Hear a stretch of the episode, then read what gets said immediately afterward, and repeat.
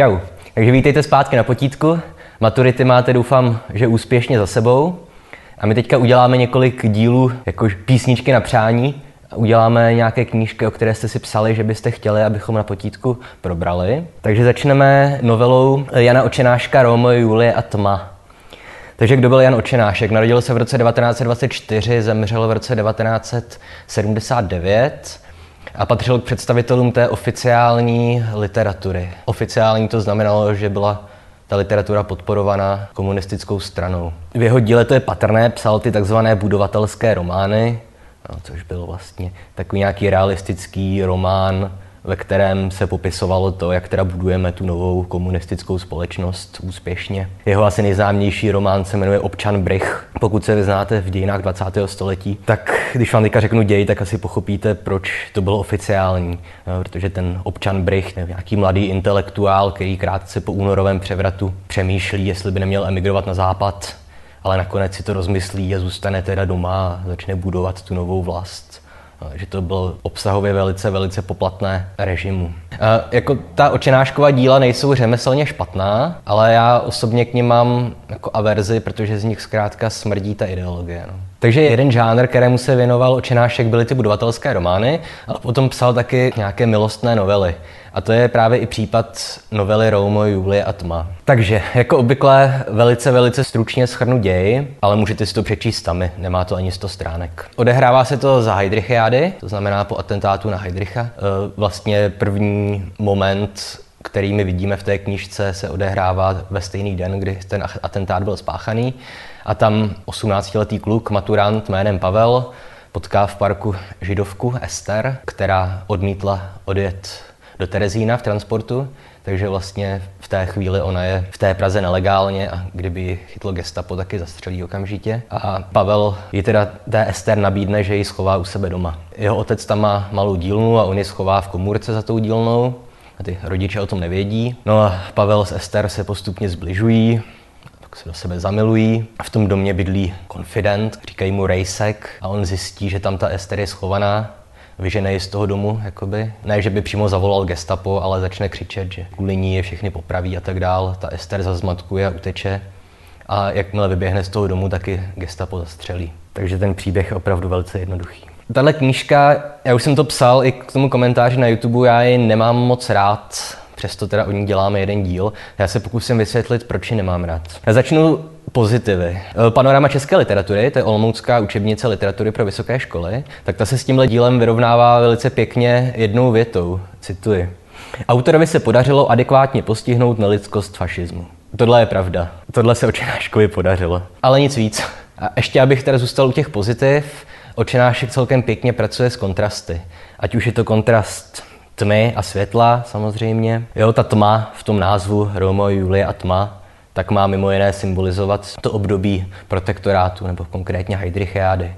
Ten všude přítomný strach, kde jste zkrátka mohli skončit na popravišti, aniž byste sami udělali něco ilegálního. I tohle je v té knižce tematizované, je tam jedna scéna, kdy si do školy přijde gestapo pro spolužáka toho Pavla, jenom proto, že jeho otec ukrýval, nevím jestli židy nebo partizány, ale to je teď jedno. Tohle samozřejmě bylo od nacistů bestiální, ale geniální řešení, že Oni zkrátka, pokud někdo udělal něco odbojového, tak oni zastřelili celou jeho rodinu. Nějaká osobní odvaha je samozřejmě výjimečná věc, ale pokud jsou nějaké těžké časy v historii lidstva, jako samozřejmě byla Heidrichiáda, tak nějaké osobní hrdinství se projeví i u lidí, kteří jsou jinak, řekněme, průměrní a u kterých bychom to nečekali.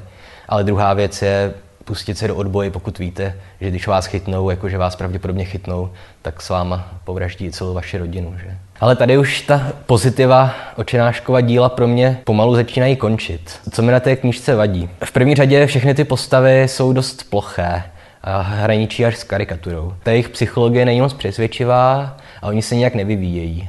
Ten rejsek, ten confident je prostě grázl od začátku do konce a z každé jeho promluvy víme, že je zlý. Pavlova maminka je starostlivá, jeho otec je hodný a ze vším mu pomáhá. A stejně tak ten Pavel se nikam moc nevyvíjí a my ani neznáme dost dobře motivy toho, proč on tu Ester vlastně schoval ale z toho textu já sám mám podezření, že to bylo zkrátka, protože se mu líbila. Ale teďka samozřejmě nechci to nějak dezinterpretovat. Jo. Pravda je, někdo jiný by řekl, že to byla nějaká kombinace nějakého naivního hrdinství a romantiky, to taky může být.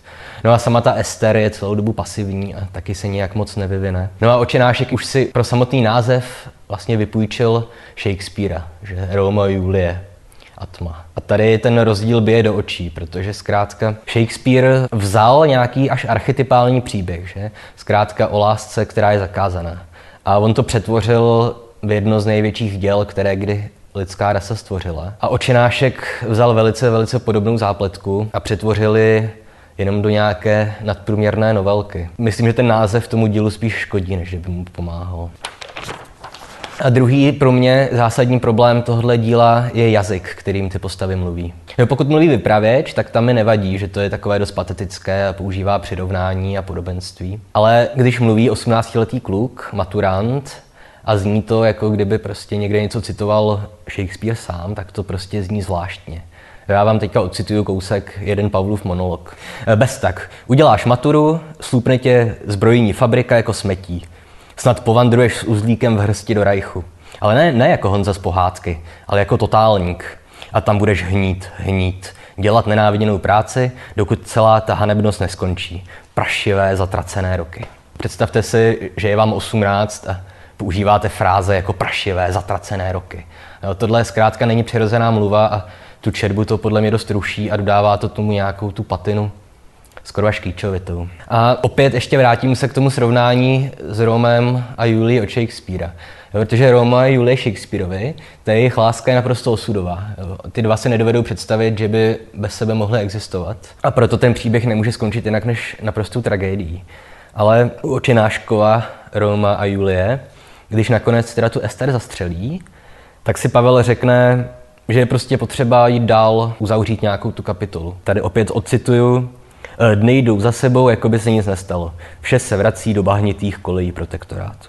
Ale přestože my z dalšího díla Očenáškova Kulhavý Orfeus víme, že na tom Pavlovi to zanechalo jako nějaké šrámy na duši, jak se říká kýčovitě, protože tam taky vystupuje ta samá postava. Tak zkrátka tomuhle příběhu nějak chybí ta katarze, ta osudovost Roma a Julie Shakespeareova. A mimochodem, tahle novela byla sfilmovaná hnedka v roce 1959, teda rok po vydání té knížky.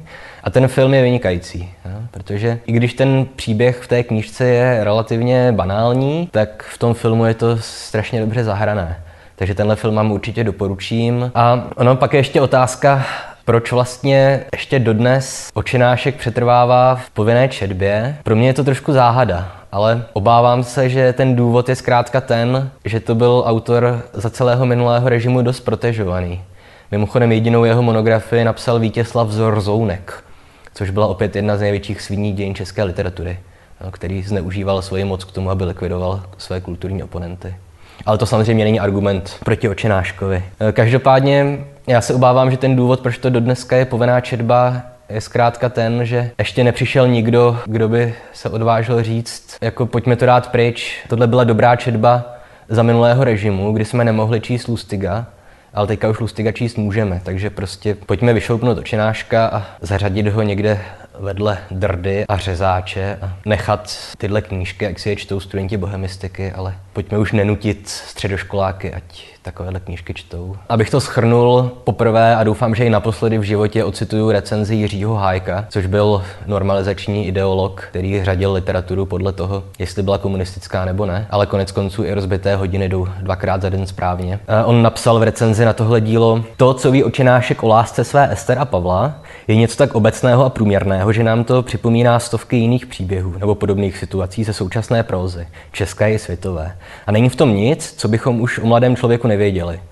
Co by nám byl schopen objevit právě a jedině očenášek. Takže dobře, Roma, Julie a Tma, nechci říct, že to nemáte číst, nechci říct, že to není dobrá kniha, ale pokud vás zajímá tohle téma, určitě existují lepší volby. Co se týče třeba přežívání židů za protektorátu, přečtěte si pana Teodora Munstoka od Fuchse, nebo od stejného autora Spalovače mrtvol, nebo třeba z Babělce od taky výborná knížka. Já osobně jsem včera šel poctivě do knihkupectví, abych si tuhle knížku koupil, ale nakonec to ve mně nějak zlomilo a místo toho jsem se rozhodl, že ty peníze utratím za další díl zaklíneče. no, nevadí. Jo, takže pokud byste měli na výběr, jestli jít do hospody nebo si přečíst Roma, Juli a tmu, běžte asi radši do hospody. Ale vemte si sebou třeba modlitbu pro Kateřinu Horovicovou od, od Lustiga, přečtěte si ji a zamyslete se nad tím a za týden se k tomuhle tématu vrátíme a probereme si literaturu holokaustu, konkrétně modlitbu od Arnošta Lustiga.